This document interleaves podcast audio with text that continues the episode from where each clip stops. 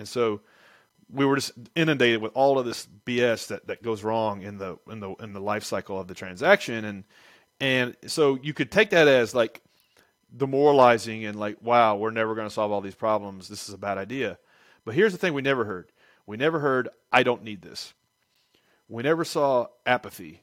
We never saw like the meh. Like they were pissed off it didn't work. They were pissed off at the at the idea of I should just be able to push a button and get this chore done.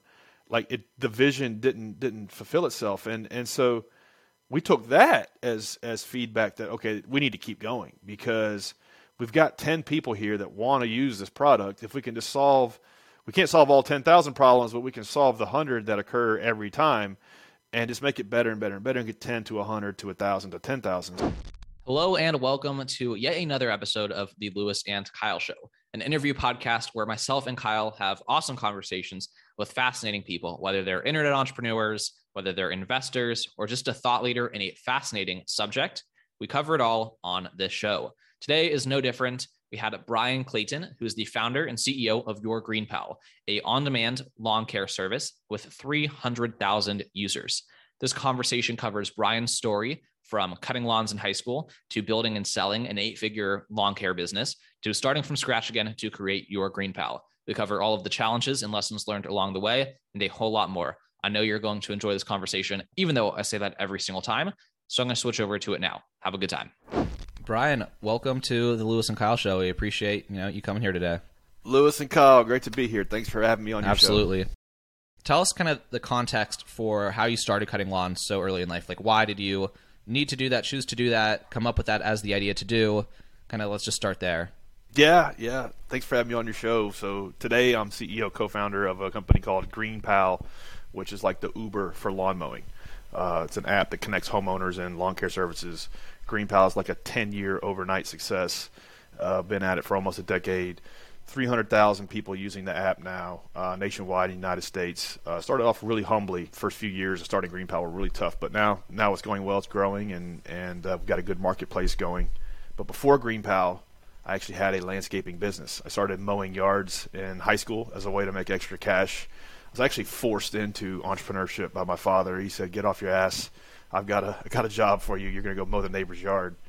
Luckily he did that because that stuck with me and i made like $20 mowing my first yard this was back in the mid 90s so that was a lot of money back then and uh, I remember the first thing I did was I passed out a bunch of door hangers all over the neighborhood after that, and I had a dozen customers at the end of that first summer, and, and something just clicked with me. I thought, well, you know, this could be my lane. Business ownership could be the the thing that I kind of dedicate my life to. I had that feeling very very early in in life, and, and I never looked back. I never had a job, never worked for anybody. I stuck with that lawn mowing business all through high school, all through college, and then over a 15 year period of time, built up a, a large landscaping business with something around 150 employees. Got it over 10 million a year in revenue and then in 2013, the business was acquired by a nationwide company uh, in the landscaping industry. And so after that, I took some time off, kind of reflected on what I wanted to do with the rest of my life, and and I thought, well, I'm wired to want to be in the game. I'm wired to want to be a part of a project, something that's growing, something that's that's conquering new territory, and and I wanted to invent something new this time, and thought, and I thought, well you know, an app needs to exist for what I just spent 15 years doing. An app should exist for this industry that I know so well. And so I recruited two co-founders, and and it was kind of naivete as an asset. We didn't really know how difficult it was going to be. We didn't know how challenging it was going to be. But but luckily we, we didn't because we never would have started if we had known. But we uh, we got in there and and hacked together the ver- the first version and that was a disaster. We just kept iterating, getting it better and better and better, and now here we are, close to 300,000 people using this app nationwide to get their lawn mowed. There's a, a lot of pieces to that story we'll want to zoom in on. Kind of just starting still towards the beginning. Where did you, you know, at what point in the lawn mowing journey were you outsourcing this? So was that like in high school, that first summer, you already had people helping with this first 12 lawns? Was it like halfway through college, you got busy with classes? Like, at, at what point did you was it not just you? And what was that process like?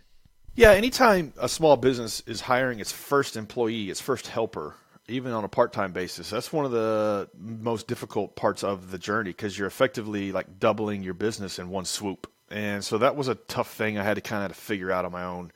I was I was running all over town, mowing yards and making good money, but at the end of the day, I couldn't get to all of the work. I couldn't get to all of the leads coming to me. I could I didn't have time for estimating. I didn't have time to do bookkeeping properly and so I thought, well, I need help with this. And so the first thing I did was just started throwing bodies at the problem. And um, I would hire two people and have them help me through my route. And then I, at the at the end of the day, I would do like some back of the envelope math and realize, wow, I should have just I would have been better off just doing these by myself because now I'm spending all this money on labor and I'm not you know so the economics weren't working. So I got a real good lesson early on in in terms of unit economics and what we were actually selling was was labor hours and I had to figure out okay, if I put three people in one truck and we go service a property, can I get back the the cost per hour that I want to bill my customers? And in most cases, it was no. The market wouldn't support it, and so actually, it was the type of business that was oriented around one person in a truck going and servicing a property. By the time you put three in there, you're losing money, and so I had to learn that early on and learn the dynamics of okay, this is how you run efficiently. This is how you count, measure, and track labor hours because that's actually what you're selling. And I was like 18 years old having to balance the unit economics of a lawn mowing business. But it was a good lesson. It was a really good lesson in, in terms of business fundamentals 101 and, and things that apply to pretty much every business. And uh, by the time I was 22, I think I had 10, 10 employees. I was able basically just like rough rough math duplication. And and it sounds simple but it if you don't manage it and stay on top of it you can wake up one day and not be able to make payroll which which I've I've been there several times and it sucks. Yeah at what point did you go from uh, cutting residential houses to uh, moving into more commercial buildings? Because I, I, think I read on your Wikipedia that you guys service Target and a few other big name like anchor tenant stores like that yeah, that's kind of the the natural like dream or progression for anybody in in a residential service business. Like, like even if you like clean homes or do roofing or or do lawn maintenance like I did, you kind of want to transition into the commercial space because that's where the scale is. Mm-hmm. It, it isn't necessarily more profitable, because because it's more competitive in the commercial space, but that's where the scale is. So, you know, you can you can run all over town and do these forty dollar, fifty dollar stops all day, and they add up, and you can run a little good little business, but it's hard to scale that. Whereas you can you can do an apartment complex and, and the annual contract seventy five thousand dollars. Mm-hmm. The the margins might be slimmer, but um, but it's it's it's better. To, it's easier to scale uh, a landscaping business around those types of contracts. And so that's what we eventually did. It took five years, but I had to uh, kind of like the realization of, of understanding that we were in the business of selling labor hours. I then had to come to the realization that we weren't a landscaping company, we were a sales organization.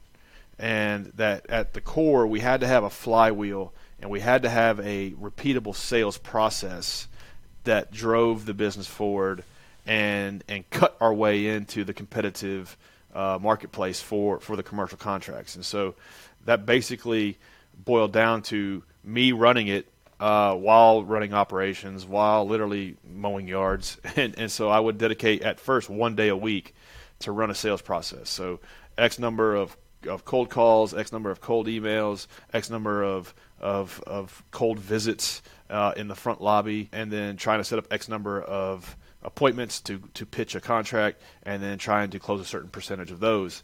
It took me a long time to kind of figure out that that progression of that sales process, but but and then and then also dedicate the time to to run it. But but over several years, I was able to do that and hone that, and then delegate that to, to, to other team members. Okay, it's like okay, now you help me with the prospecting, set me up to go deliver the the pitch and close. Okay, all right, now now you, I got somebody that's that's pitching and closing now I need somebody to do the account management and so on. And like so, it took took five six years.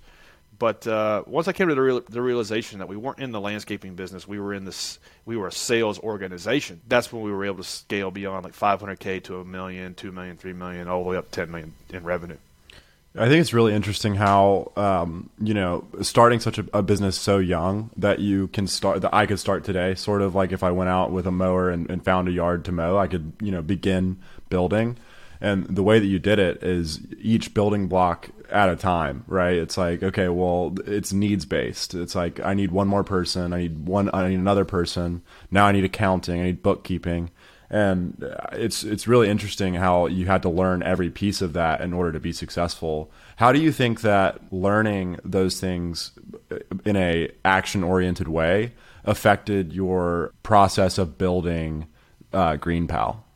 Yeah, you know, I kind of got business 101 out of the way with my first company. And so I was able to learn how to start a business, scale a scale revenue, scale out a team, things like recruitment, uh, recruiting people, training people, retaining good people, uh, how to how to figure out what our value proposition was and how we're delighting customers. All of these kind of lessons I had learned had the scars for. So when, when I was able to start Green GreenPal, I was almost almost able to start on second or third base.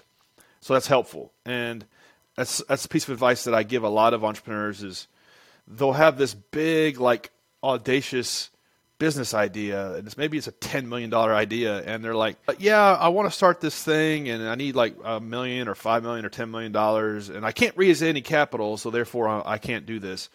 And my advice is like okay yeah that's cool but let's maybe let's start a more approachable business. Let's start a service based business or a smaller type of operation that you can get a win under your belt get get 500k in revenue going and learn the basics of business get a track record and then maybe get some of your own cash. Maybe get a hundred grand of your own money to put put towards this next thing, and then you can then you have much better uh, foundation to raise raise capital. So that's one piece of advice. The next piece of advice is to your original question. Like in in business, you're doing three things at once, at all times. You're working in the business. So in my case, you know, my first company, literally mowing yards. So you're working in the business. You're you're making the operations happen. You're making sure the trains are running on time. The second thing you're doing is you're working on the business. So it's the systems, processes, routines, standard operating procedures, the sales uh, operation that I mentioned. That's an example of working on the business, developing that sales uh, uh, that, that, sales kind of workflow. Uh, it's a system, it's a process. So I'm working on the business. And then the third thing that you're doing is you're working on yourself. So you're reading books, you're listening to podcasts like this one, you're going to YouTube University, you're attending conferences. If you can't afford to go to the conference, guess what? Most of the time they put it on YouTube. And so you're you're literally like carving out time during the week to work on yourself. So you're doing all three things: in the business, on the business, and on yourself. And reality is it's like in the early days, Monday through Friday might might be in the business type tasks. I'm literally just trying to hold it together um, I'm trying to make sure that, that customers are taken care of. And then Saturday might be on the business. I'm I'm looking at my bookkeeping processes. I'm looking at I'm looking at my sales processes. I'm looking at my employee recruitment plan or my employee training plan. Whatever. You're focusing on one piece of the business and you're making that process better. And then Sunday you're you're you're setting out five or six or seven hours to just flat out read the books you need to be reading, listening to podcasts, uh, watching stuff on YouTube and a lot of times, like the working on yourself piece is like block and tackling for whatever stage of the game that you're in. So, let's say you know you you are at like level one of the video game and you're trying to hire your first employee. Well, then maybe you pick up a book on basic leadership, basic management. Maybe you pick up the E Myth by Michael Gerber and, and, and read that a couple times. Uh, and then maybe like you scale and you know you're at the level of the game where I'm at you know we're doing multiple eight figures a year in revenue. We have 40 something people. We're trying to get to 100 million dollars a year in revenue. So i'm reading books from guys who have who have gotten to nine figures and who and, and beyond and i'm trying to learn like what they're doing. And then the other thing is like you don't want to like get too far ahead of your skis and listen to interviews people that are doing stuff that doesn't relate to what you're doing. Like like one of my uh, favorite CEOs is Brian Chesky, the, the CEO of uh, Airbnb listening to like the strategy and what Airbnb is doing, he might as well be on Pluto compared to what I'm doing. So it's like I can't learn like from what what Brian Chesky is doing, but I can learn from somebody who is who is at like 50 million a year trying to get to 100. So that's who I seek out. That's that's the materials that I read. That's the blog posts that I read. So in the business, on the business, on yourself. That's a heuristic that's worked for me 20 years doing this. Yeah, I think that's a great formula. Let's let's transition now to talking about GreenPal, the starting story there, the challenges, kind of the this the roadmap from the zero to you know today's challenges. Yeah, so the idea was, well, I think authenticity can be a competitive advantage when starting a new startup. So a lot of times, you know, one thing I didn't realize was that when you're starting a, a tech company, most of the time you're starting something brand new from scratch that does not yet exist. And that is vastly different than running a traditional business. And and so I, here I am. I, I, I had this eight figure landscaping business, hundred plus employees, ninety crews going out every day. It was a big operation, and I sold it. And that doesn't happen very often in, in that industry. And so here I am thinking that I know everything there is to know about about business in general. And then and then so I, I thought, well, how how hard can a software company be? And boy, I didn't know what I didn't know. There is a big difference between running a traditional business and then inventing something brand new. With a GreenPal, this this app that connects homeowners and lawn care services, it didn't exist. Nobody was doing anything like it, and so we kind of had it figured out as we as we went, and that was a lot more challenging than than my first business. Although I thought it was going to be easier, it was actually ten times harder. And so that's one thing that I can't emphasize enough. People like, oh, I have this idea for this app, and I'll just build it, and they will come. And it's like, no, you build it, they will not come. You have to figure out ways you're going to get people to try your new product, give you feedback about everywhere it sucks, and then how you're going to work on that that feedback and how you're going to put that feedback to use. And and it's a really a different game it's a totally different game than than the first one I played. Some books that helped me kind of figure that out were uh, The Lean Startup by Eric Ries, great book, and the predecessor to that book is a book called The Startup Owner's Manual by an author named Steve Blank. That it was kind of his mentor. Those two books are really good about how you invent a brand new tech product from scratch and get people to use it and grow. So that was those were the challenges that we faced was just was just trying to like figure out where we took the product, where we took the platform, listening to user feedback, getting people to use it. No matter how small the numbers were, just trying to grow them. You know, we only had like 20 customers at the end of our first year, but we just kept trying to grow that number to 100 and 1,000, 10,000, and so on.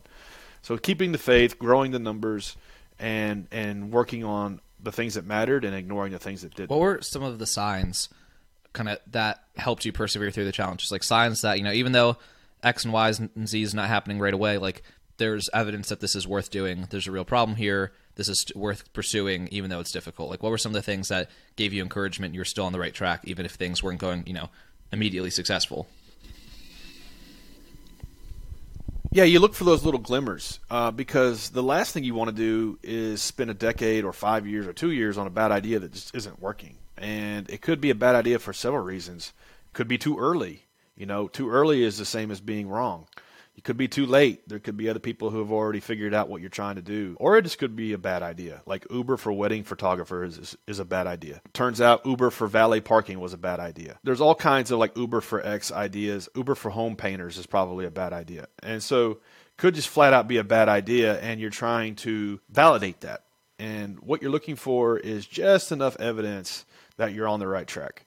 And for us, all the way like level one to level 10, you know, just the first year, we we didn't have any kind of user acquisition strategy, but we passed out door hangers all over Nashville, Tennessee, where we live, and we got a few hundred people to try the app, and then we were just relentless about meeting with these people at the coffee table, at the kitchen table, at the coffee shop, whatever, and get the feedback to understand were we on the right track? Were we building something people that people wanted? Were we solving a problem we're solving? And if not, where we needed to course correct and, and what what were we doing wrong?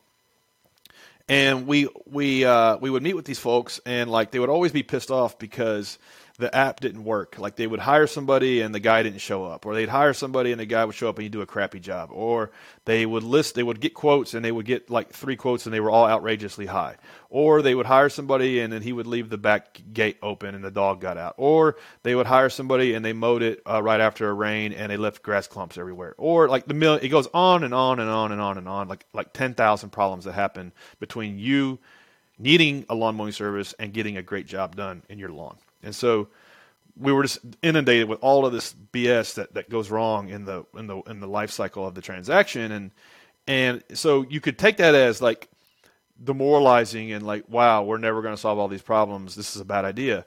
But here's the thing we never heard. We never heard I don't need this. We never saw apathy. We never saw like the meh. Like they were pissed off it didn't work. They were pissed off at the at the idea of I should just be able to push a button and get this chore done. like it the vision didn't didn't fulfill itself and and so we took that as as feedback that okay we need to keep going because we've got 10 people here that want to use this product if we can just solve we can't solve all 10,000 problems but we can solve the 100 that occur every time and just make it better and better and better and get 10 to 100 to 1000 to 10,000 so we we we just we saw the that people wanted it people needed it and we just kept focusing on the one problem, making it cheaper, faster, smoother, more reliable, more predictable. I have two questions. Uh, the first is how do you vet the the landscapers, and the second is how do you ensure that uh, GreenPal continues to get recurring revenue from the um, landscaper cutting that same lawn? If that makes sense, like how do you Yeah. how do you maintain your position in in the middle of that relationship? Yeah, that's a good question. So, the first piece is how do we know who's good, who's not? How do we, like because the barriers to entry in the lawn mowing business are pretty low. You just need about five hundred, maybe a thousand dollars in equipment, and you're in business. So, and that's one reason why it sucks for homeowners because it's like the wild west of contractors, most of whom just flat out aren't very good or reliable. And the thing is, it's not their fault. Nobody teaches us how to run a small business. Nobody teaches us in high school. Nobody teaches us in college. So, so these people are out here just trying to figure it out as they go, and they're bumping up against customers, and and it's bad experiences everywhere. So, it's our platform's job to modulate that and make that seamless. And so, how do we do that? Well, the first thing we do is, is when v- vendors come onto the platform and apply, there is a basic minimal threshold that they have to hit. Uh, they have to have the right equipment. They have to have a couple of customer recommendations. They have to have they have to pass an identity check. All these things. So right there, you know, we've we've screened out a lot of the bad actors just with that first step. But that doesn't, you know, that's not enough to to really create a gap between the real world analog experience and and the green GreenPal experience. After that, we then measure them ruthlessly and rigorously on their performance. So, how often do they show up on time? Is is a basic metric that we call the reliability rating, and and it's a basic metric that, that helps us understand as a platform and helps homeowners understand if I hire you for Thursday, what is the probability that you'll be there on Thursday? Because like believe it or not, like the biggest part of our value proposition is will this guy show up on the day he's supposed to and just do a good job? That's it. Like I mean, it's, it's and it's like really hard to make that happen for some reason. And and I know why. I mean, it's like life as a lawn guy is really hard. There's a million things that go wrong every day. You know, your equipment breaks down. You you know, you it rained. You got too much work. Your help didn't show up. So it it, it there it, there are reasons why. But we have to suss out the the reliable contractors versus the unreliable ones. And so we measure how often they show up on the days they're supposed to, and then we showcase that to homeowners so then they can make a better informed decision. Like, yeah, this guy shows up 98% of the time, I'm hiring him. This guy shows up 17% of the time, not hiring him. Actually, 17% would get you deplatformed. And so and so what we do is we, we, we promote the reliable contractors and we demote and expel the unreliable contractors. Another another dimension that we score these guys on is an ongoing rating. How often do they get booked for a second, third, and fourth visit? And that is an indication of quality. Was the was the homeowner happy with their services enough to book them for for subsequent visits? If they were, that's an indication that that they're they're they did a good job. They showed up when they were supposed to. They called ahead of time. They made sure everything was done right. They blew off the back patio and so on. All of those million little things that that separate a good contractor from a bad contractor can really be signaled in did they get booked for the rest of the lawn mowing season or not. And so the, the the ones that get booked all the time, we surface. The ones that don't, we demote or deplatform. And then the th- one third dimension is just your standard rating system, one through five stars. Everybody is accustomed to that. If you're getting bad qualitative feedback from your clientele on GreenPal, uh, you get promoted or demoted or expelled.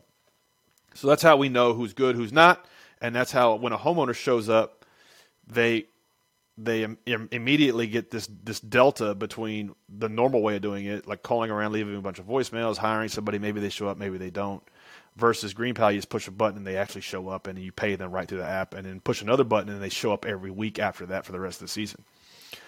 And then the second part of the question is is was uh, around platform disintermediation. How do you how do you uh, stay with the recurring revenue along with the transactions that occur naturally throughout throughout a season. And if you're running a marketplace like this and you're seeing that happen a lot, then it's an indication that you're not adding enough value. If people would rather go back and do it the old way, then that means you're either taking too much of the transaction, like your take rate is too high, or you're just not adding enough value. And so we don't see that often at all, like at maybe less than two or three percent, and that's with contractors that aren't a good fit for the platform. But like if you're a, a one man show uh, or a part time like a like, like mowing is your side hustle, GreenPal is the operating system in which you run your entire business. It's a CRM where you have all your customers. It's the one place that, that feeds you like 10 free leads a day. It gets you paid within 24 hours, whereas normally you'd have to wait a month. It has marketing automation built in, so it gets you booked over and over and over again. It helps you upsell other services like shrubs and mulch and seed and gutter cleaning. So it's like one OS for everything. And it's our job to produce and deliver like 10 times more value than we take out of that, that transaction. Yeah, that's incredible. I didn't, so, I didn't realize the um, the business part of it. Like, does it do accounting as well? I mean, I'm sure it does. It probably produce tax it, documents it, it, and all of those things, like just like an Uber driver. Integrates with, with all with all of the all of the te- uh, accounting software out there. So it's one OS to run your entire business end to end, and we're set up for more the solo operator, or maybe they have one helper or one part time helper that's who we really want to help get into the business and thrive in the business. Your bigger companies like what I had, you know, they already have their their systems. They already have the way they do things. They don't want one more one more thing. But if you're just getting in the business or you're mowing 20 yards and you're tired of waiting like 60 days for your money and getting stiffed on on work that you're doing, which is, happens a lot in this industry, GreenPal is, is is a solution to solve all those headaches. Let's ask uh, I want to ask about some of the marketing questions now because I know you've had that's been its own journey as well, right? The operational challenges of getting successful yards is its own set of problems. What about kind of just getting a ton of um, in both sides of the marketplace, right? So, what's been your most effective channel for having reaching lawn care providers like the contractors to get them to sign up? So you have that side of the marketplace. Then, what's been the most effective demand generation for having people know about you as a solution to their, you know, I can't find anyone reliable to do my yard where have you found both sides of those marketplaces most effectively? It's a good question. Um, there's a saying that first time founders worry about product and second time founders worry about distribution. So, so first time founders are like obsessed with the product, you know, the design of the product, how is it going to solve people's problems and, you know, how is it, you know, crafted and laid out. And that's important.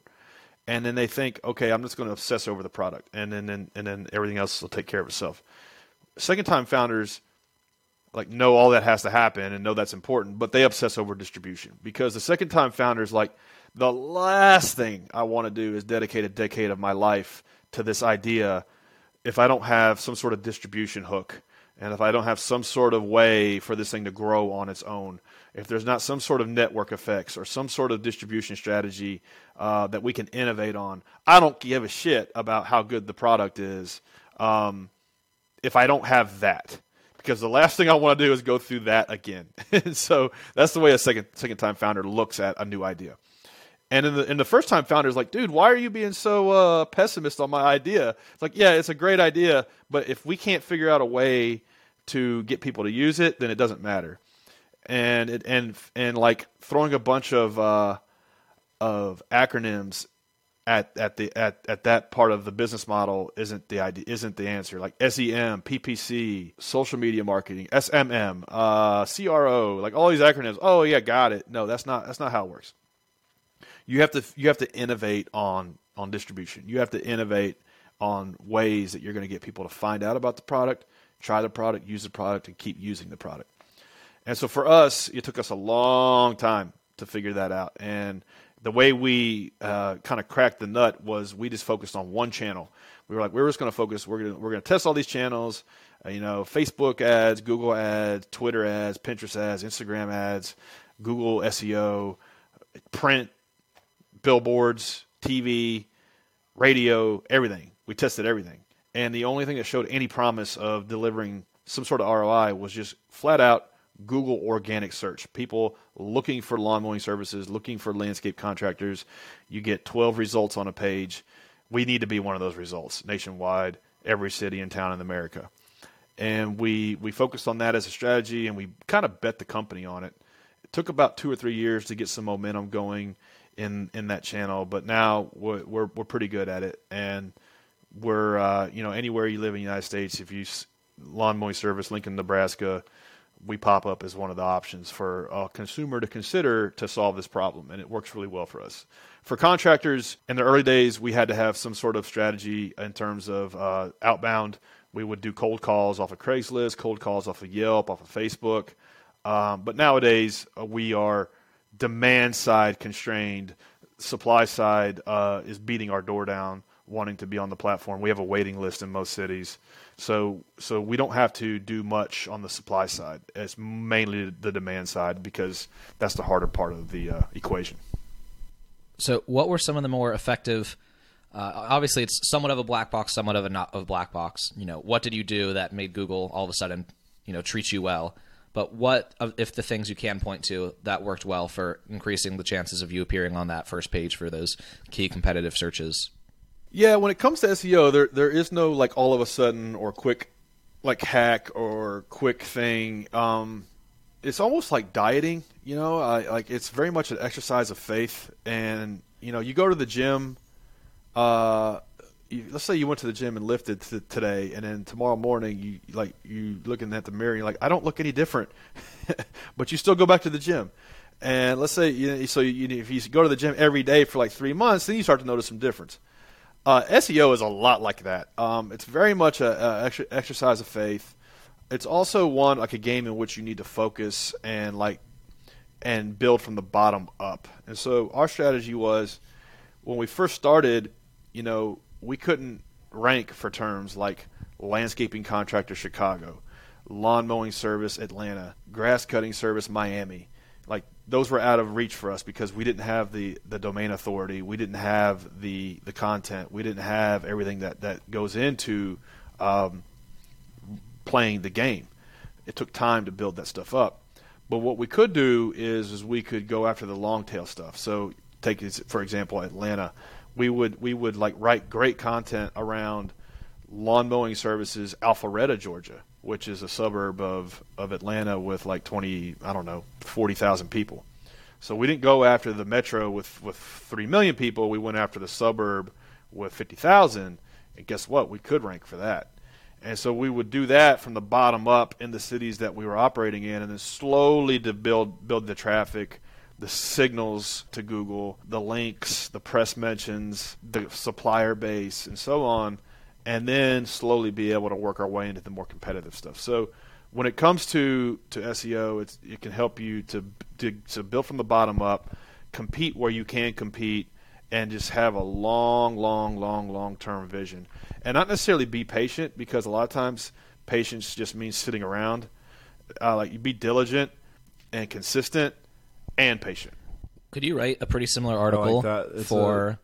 A... Uh, this is like a very, I guess, detailed question, but like could you write a, the same? Like, did you have to write a really unique article for also like Sandy Springs, Marietta, like, and all that, or every one of them has to be handcrafted, handcrafted, hand curated, handmade. That was our strategy. Now, now, back in the day, you could scale all this stuff. You could just run a script and pop up a landing page with some scraped data.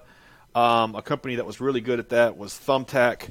Uh, they they they blew up in like 2012 to 2016 because they got tens of millions of visitors off of this strategy of just scraping content and throwing up thousands of landing pages.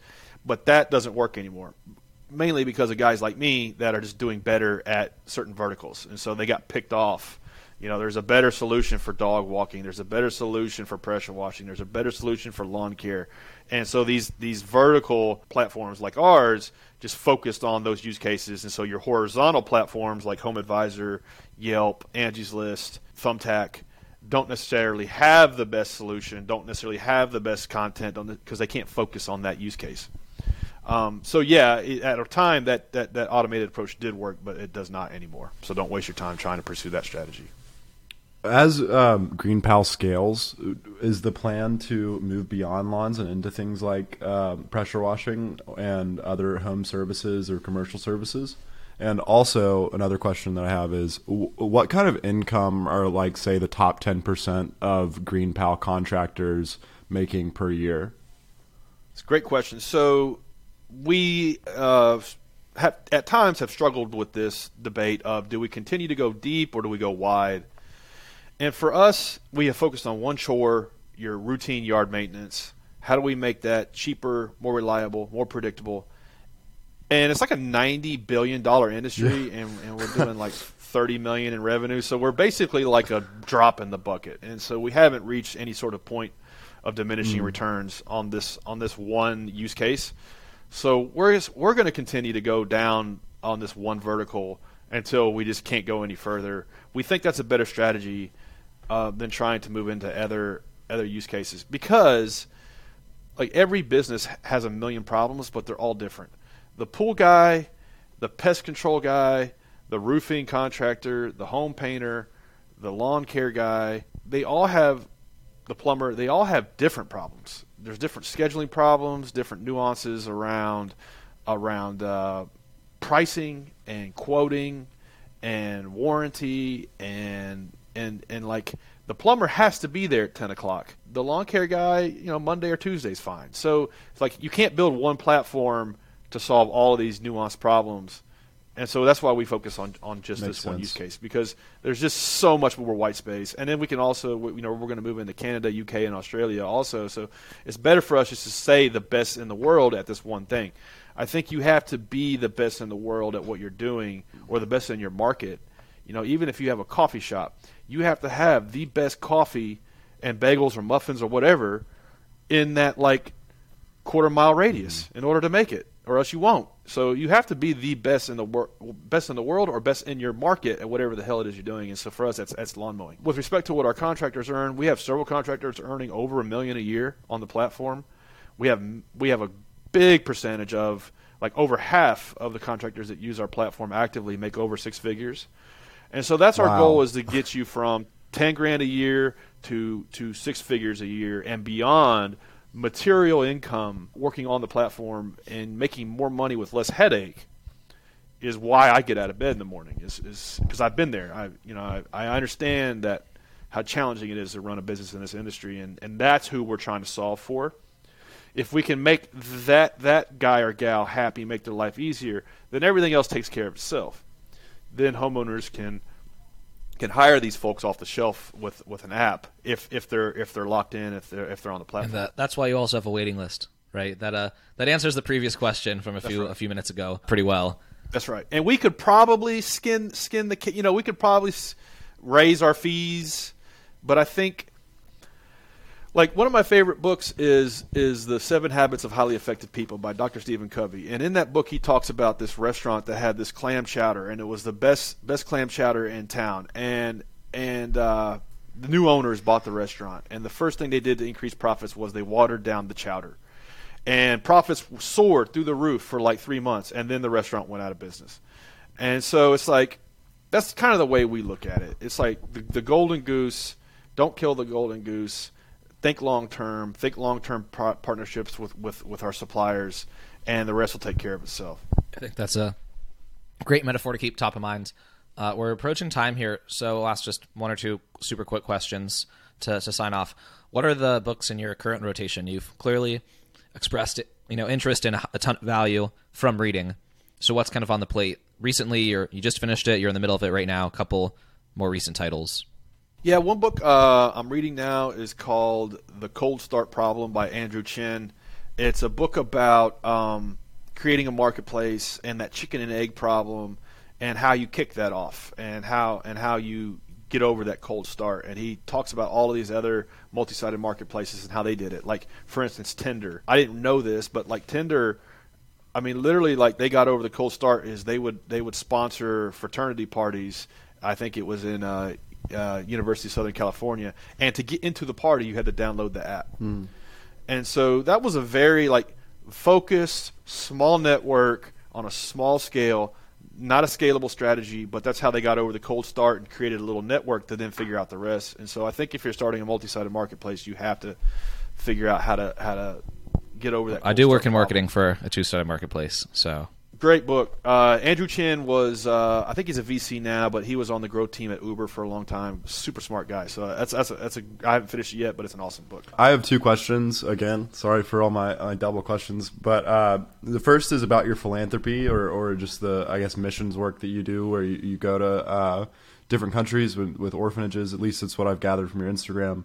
And then number two, you know, I, I like the way that you you think about reading as block and tackling. It's like you know, I've got this problem or this is where I'm at, so I'm going to find books that relate to me. So if you're a person just starting, you know, maybe just graduated college, what are like the five books that they have to read in order to, you know, be effective or, or, or that you think they must read? Yeah. So the first question, I, I think it's just good balance in your life and for your soul to literally be uh, consistent and diligent with with setting aside time to give back. Uh, it doesn't matter even if you're at, at the early stages.